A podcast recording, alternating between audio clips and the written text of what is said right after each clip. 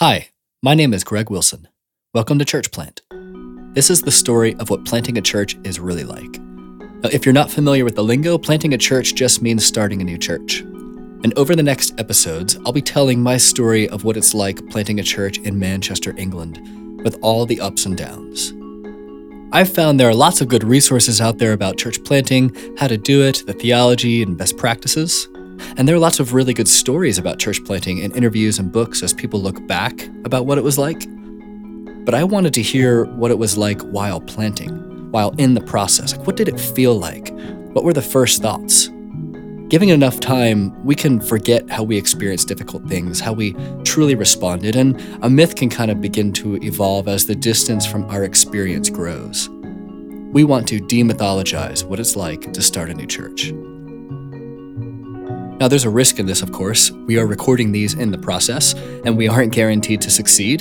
So, this could all very easily go down in flames, which might be entertaining for you either way. But whether we make it or not, at least there will be an honest take on what it's like. And I hope this story will inspire more people to get involved with new churches.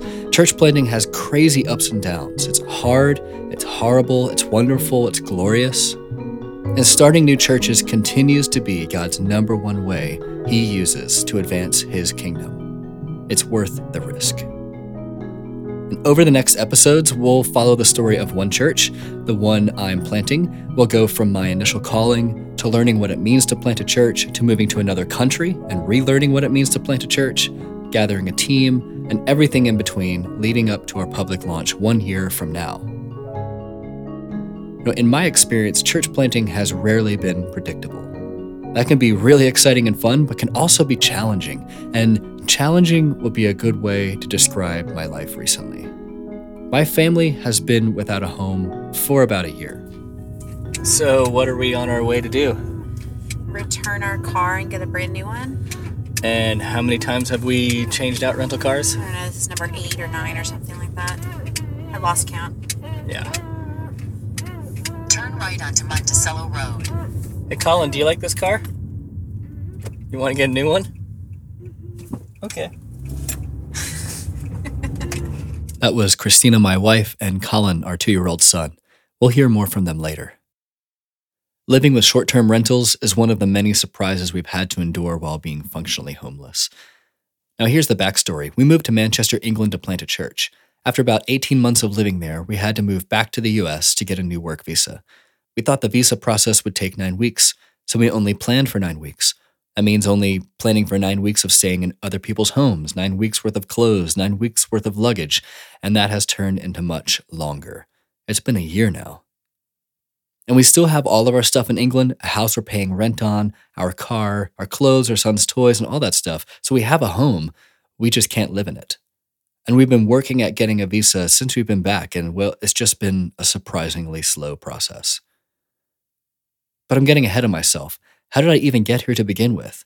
What made me move to a new country with my wife and then four month old son, trying to plant a church in a new culture and one that isn't overtly friendly to Christians to begin with? It all starts with a call. And the single most important aspect to my specific calling to church planting was suffering.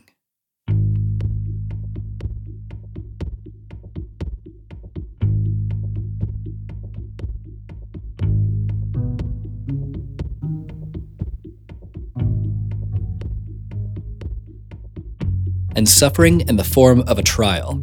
And I don't just mean trial in a metaphorical sense, my literal federal trial where I was wrongly accused of a felony by my own father, where I was looking at up to four years in prison if found guilty.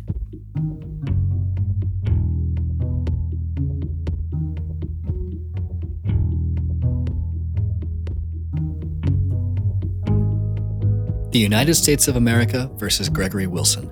This was the document staring me in the face as I sat behind a table, legs and arms shackled. I just came out of a prison cell, one I'd been in all day. And what I found out was my father was involved in creating fraudulent mortgages that he got a lot of money from. I mean, do you remember the housing crash that helped start the Great Recession? There wasn't a lot of oversight with mortgage brokers, and my father, a mortgage broker, took advantage of that by inflating the prices of houses that he would buy. And on the mortgage application, he'd use fake buyers with fake jobs that made a lot of fake money. The loan would then be approved, and my dad would pocket the extra real money. And there was a lot of extra money. He used me in the scheme this way. He said, Look, I have a family whose house would be foreclosed on, but here's the deal you buy it, and they pay the rent that would cover the mortgage. They get to stay in their house, and when their credit is better, they can buy it back from you. So you get some money, they get to keep their house. It's a win win. Oh, and don't worry about taking care of it. I'll act as the property manager. I'll handle the rent, and with that, I'll pay the mortgage. I'll take care of it all. And that sounded good to me. I actually thought he was using this as an opportunity to make up for lost time because we were never really close. But it was the exact opposite. This was an opportunity for him to use me. I mean, though we were never close, he had never done anything illegal like this before. I didn't know I had anything to suspect. So I said yes. He made around $50,000 after he used my information to forge a fraudulent mortgage application. Also, instead of paying the mortgage with the rent that he collected, he kept it for himself. And to top it all off, he took two credit cards out in my name. All in all, he made about $75,000 off of me in about a 10 month span. My dad went missing around this time, but the FBI eventually caught up with him because they were chasing him by now. He pled guilty to fraud, and when they told him they'll be more lenient on him if he takes more people down with him, he said that I was guilty and I was in on the mortgage fraud with him just to save a bit of his own skin. And this is why I was sitting shackled behind a desk in a courtroom reading a document titled United States of America versus Gregory Wilson.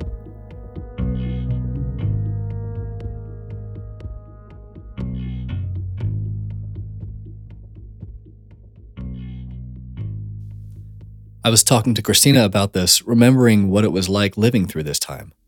Can you think of any specific memories that stand out during that time Yeah, I mean, I remember the, when we got the phone call that said you were going to be arrested. I remember when you had to turn yourself in and having, um, even though I don't think I looked very long, seeing them put um, these two big men put shackles on your ankles or on your wrist. I think at that point, yeah, just that that slap in the face. I mean, that would happen multiple times a day. I'd be at work, just going about my business and feeling like things were good, and I was just doing things, and then all of a sudden it'd be like smack, like, no, this is horrible. Life's horrible right now. My husband could go to prison um, for something that he did not do. Thinking back now, years later, I can remember times of deep depression, sitting on the couch, staring at the wall, not having enough energy to even get up and go to bed and take a nap. I remember my blood pressure perking up when I saw a cop car or a police officer nearby. And because before this, I thought the authorities were on my side, now I had my doubts. And even though I knew I was innocent, would 12 random people believe that as well? I mean, with all the power of the state set against me? I mean, if not, what does it mean to be a pastor with a criminal record, especially one related to fraud? Then there were all the kind of particulars that you just have to think about, like who's going to mow the lawn while I'm in prison? Then wait, how will we even pay our rent while I'm in prison? And I was stupid enough to Google what living in prison could be like. I mean, all of this, I felt like it was a a, a big black blanket that was just draped over us. And I was only just barely able to see out of it. It colored everything, and I always felt its weight. It was horrible.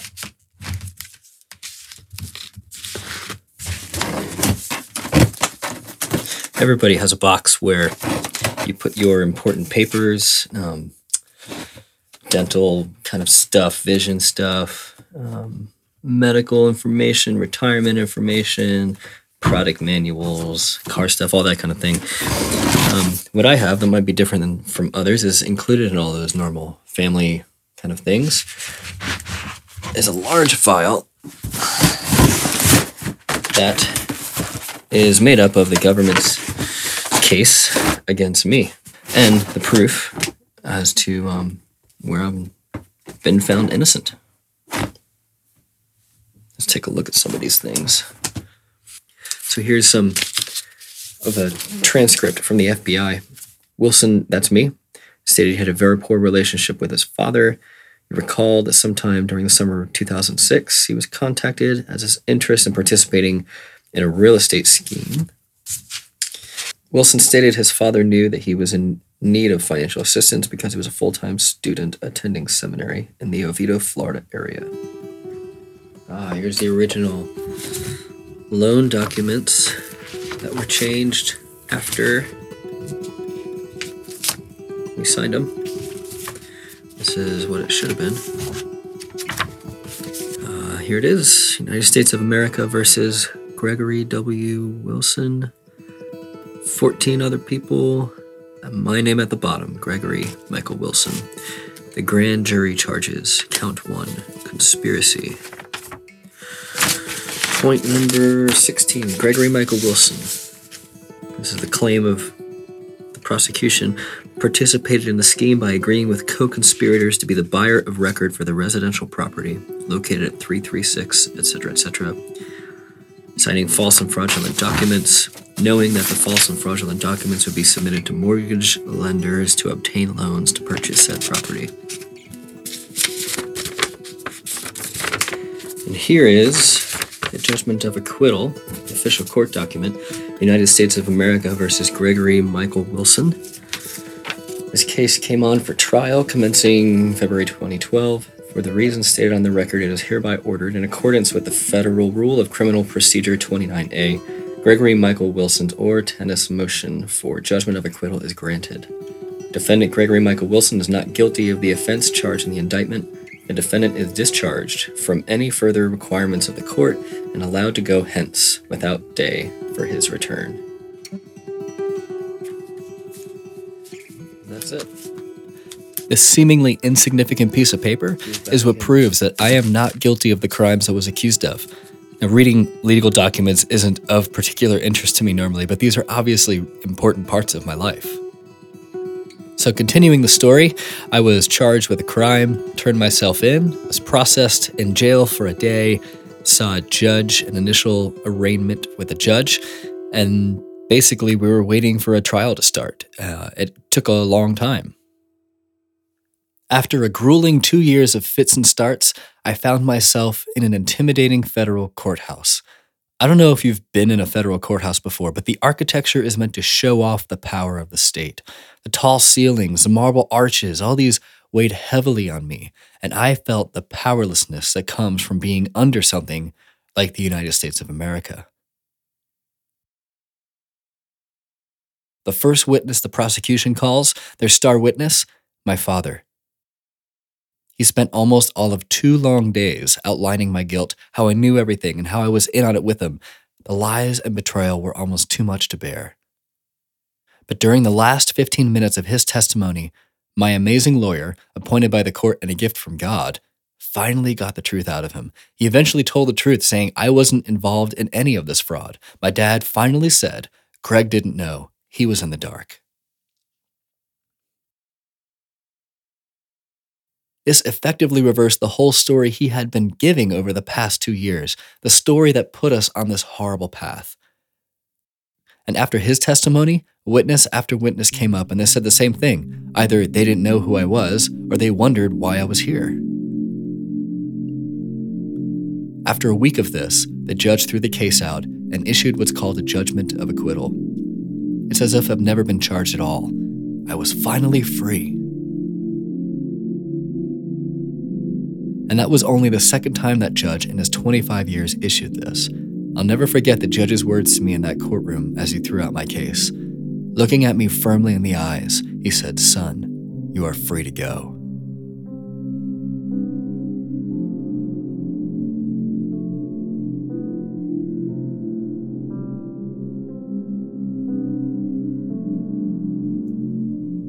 While we were in it, and this was about a two year process from start to finish, we were backed into a corner. We didn't have any power to affect the situation.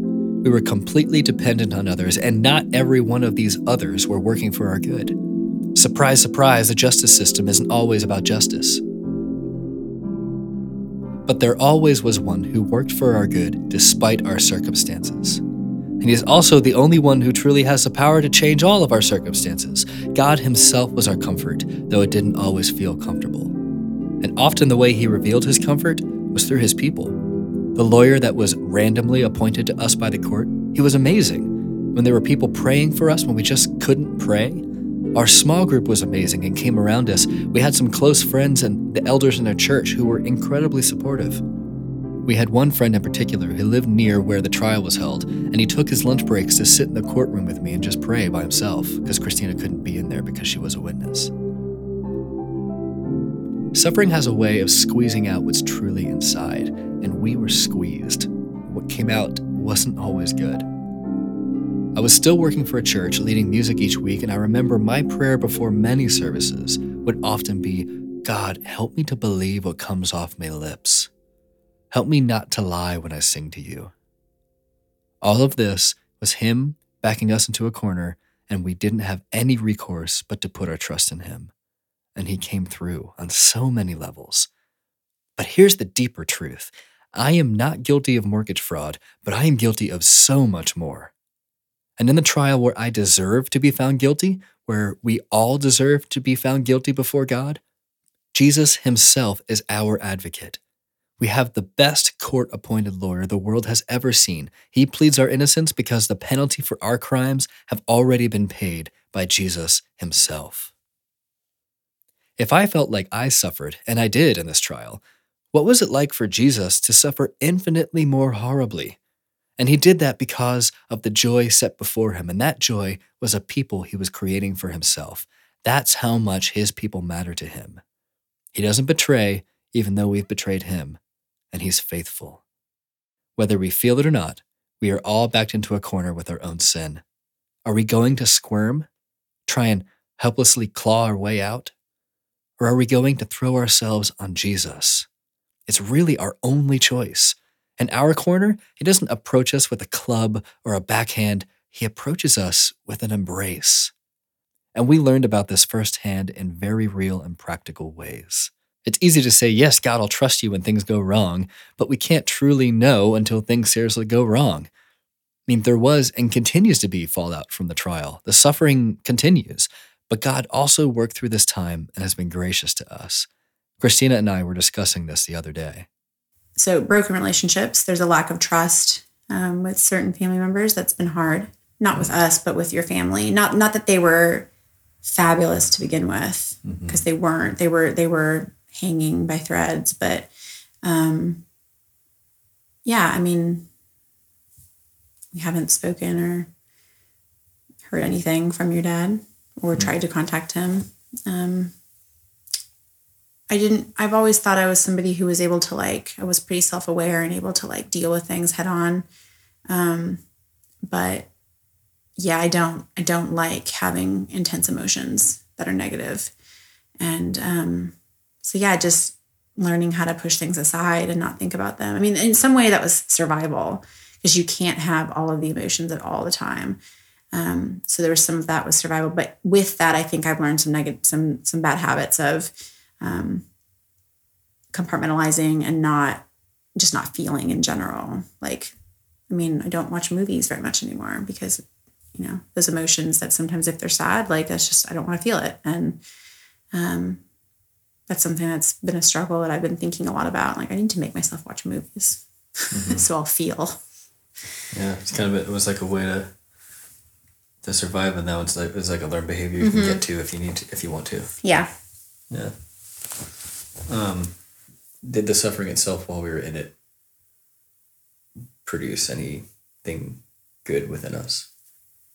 Perspective on problems. Like I remember it was only like a month or so after everything was over and done with and um, the case had been thrown out. Um, I, got into a little bit of a, I said something about a coworker that I should not have said in hindsight. And I kind of knew it in the moment. And that another coworker told the coworker I was talking about um, what I'd said, and she confronted me about it the next day. And normally that would have just like destroyed me inside. That would have had me full of anxiety and fear, and um, yeah, just this like this dread of oh no, this person is mad at me. I've hurt them, and now all their friends are going to be mad at me too. And um, and this feeling of like, well, I need to defend myself. Um, but when she confronted me, my first response was not defense. It was, I'm sorry, you're right. I shouldn't have said that. And I remember in the morning driving to school that day and knowing something was going to happen, like knowing I was, this was probably, I was going to get confronted about this. And I remember thinking, well, I think I even called you and told you about this. I remember thinking, well, um, we've been through the trial, through the trial, we've been through all of that, and like God, God took care of us, and this this is nothing compared to that. I can handle this coworker um, confronting me and being angry at me because I said something hurtful. Um, relying on other, learning how to rely on other people a little bit. Um, I really couldn't pray. I just had a really hard time. I don't know it was anger, if it was just a way to keep the emotions at bay, but I just had a really difficult time. I don't think for a lot of that time that the trial was going on, I could um, I could pray. And so just being able to text a friend in the middle of the night at two in the morning and say, like, I really need you to pray for me because I can't sleep. And um, I just can't, I can't do it. I can't talk to God. I don't know how to. Um, so in that way, like relying on somebody else um, for support and help and admitting that. We will mess up. We won't always measure up, but we can continue to come back to God, and He continues to sustain us. During this time, our faith in Jesus wasn't amazing, it was meager. But it wasn't the amount of faith that mattered so much as the object of our faith. God was bigger, more loving, more capable, more involved in us and our story than anyone and anything else. He saw us through. And after being brought through the trial, we slowly began to ask ourselves, what next? God had just proved to us how faithful He is when times are tough, and we understood more what suffering's range can be like, what low really feels like. So our question to ourselves was this When we were backed into a corner, we were desperately dependent on God. Now, what would it look like to live a life just as desperate, just as dependent when we don't feel like it's desperate out there? If God backed us into a corner for the trial, we feel like now He took a step back and said to us, okay, well, what are you going to do now? I was like, well, we got this. Like, okay, so that was really hard. That was probably one of the hardest things we'll ever experience in our lives. Um, moving to another country and trying to plant a church. Um, that's like if he if he took care of like took care of us and provided for us in that way, then um, through something so horrible and hard and scary and um, all of these other synonyms I could give, but um, if he if he could do that for that, then like of course he can give us the strength and, and get it and carry us through um, something that will be also very challenging. And enduring this was hard enough for us, we who could lean on God, who had a community of people praying, encouraging, offering us comfort. What about all those people in hard circumstances that don't have that, that are out there blinded in the dark? If we didn't have those people, um, I think it it would have been even more difficult than it was, and it was really, really difficult. And so I think that not that I don't believe that people can't have close relationships, but there's something different when um, Jesus is the one binding you together, and so these are people who Jesus had bound into our lives, and um, because of Him, because of our connections with Him and our relationship with Him, that um, and, and so I, I it would be really really hard. I can't imagine if i didn't have those people. Um, i don't i don't know how we would have gotten through it. I don't know how i wouldn't have been a very very very tightly wound ball of stress for an entire two years instead of like being able to have times where i was able to kind of chill out and rely on other people. Um, i just can't imagine it. So people need that community. Um, we have that community and we need to show people like what it is, what it's like to be a part of something, what it's like to be a part of a family that is going to take care of you no matter what. And even though the idea of church planting scared us, God had just proved himself to be faithful through a far more scarier time. He has and always will protect and provide for us. That truth is amazingly freeing. Jesus suffered immeasurably more than we could imagine. His people matter to him, and there are more that need to know. But this calling, like every calling, has a cost. God hasn't promised an easy life, though we often act like it. Mean, why are we surprised and throw adult style tantrums when things don't go our way? God hasn't promised an easy life, but He did promise that He won't leave us. He won't forget about us. He will work for our good, even, especially even when we don't feel like it. He hears us, sees us, knows us, even when we feel like He's silent. So we are free to go, even more than any earthly judge can offer up. But that doesn't mean easy to go. I mean, when you think about it, every calling has a cost. At the least, the cost of saying yes to one thing means saying no to other things. And as it comes in our broken world, anything that's worth doing is often hard. There's all sorts of resistance. But just because resistance exists doesn't mean the thing isn't worth doing. On paper, planting a church can often look ridiculous, but that doesn't mean it's not a thing worth doing. The people of God have always had a certain kind of restlessness embedded within them. I think there are bad versions of this, like restless to get more money or power, the basic hedonism that our consumerist culture is all too eager to serve up. But there is another kind, a holy restlessness, called to this world and something more, not either or. Abraham was one of the prototypes of this, called from his home to a place that, well, he didn't really know. But one thing he did know that God called him. It didn't require God to give him a 10 year plan, as far as we know. He went, he had a calling. And Hebrews picks this theme up and tells us Abraham was looking forward to the city with foundations, whose architect and builder is God. Abraham was looking past the realities, the circumstances, and the resistance found in this world, past those things to God Himself. We find rest in our restless callings by ultimately finding them in God. If my calling is to plant a church, full stop, nothing more, that means I live and die by this church plant. I will contort it and rearrange it to become a very holy looking idol. And those are the best kind to get away with, by the way. But if I'm looking to God and Him first, my first calling is to be His disciple. That means when He calls, I obey. But my life doesn't depend on the task. My life is hid with God. God takes care of me, not the church plant.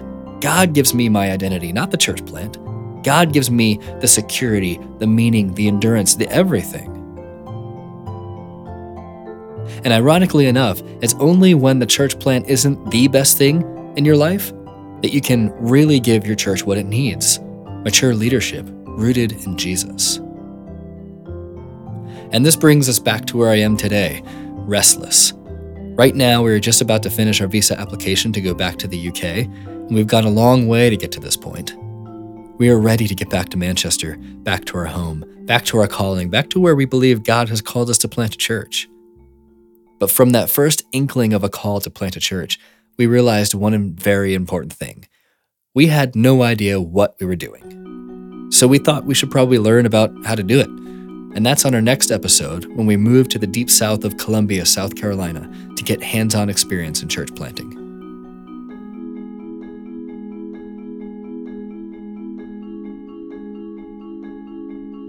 Thanks for listening to this first episode of Church Plant. Please give us a rating on iTunes. This lets more people find us and hear these stories. Our website is churchplantpodcast.com. Sign up there to get new episodes delivered to your inbox. Thanks to Joanna Karselis for her original score. Go to Joanna Karselis, J O A N N A K A R S E L I S dot com to find more of her music. Church Plant is partnered with Union Union has a massive set of free resources on their website and app, ranging from podcasts, articles on Christian living and church history, all the way through more academic papers on topics like the Trinity or inspiration. Union has been really actually helpful for me in getting high quality and accessible theological resources into the hands of people in our church plant.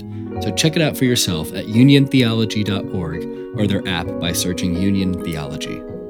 Church Plant is partnered with Acts 29 Great Britain no church planter should go about this hard work alone. They need to be properly assessed so they know their strengths and weaknesses. They need a fellowship of like minded people around them, people who have been where they are and survived. And they need ongoing training. You know, I cannot overstate how helpful Acts 29 Great Britain has been for me. Go to acts29.com to learn more. Church Plant is written and produced by me, Greg Wilson.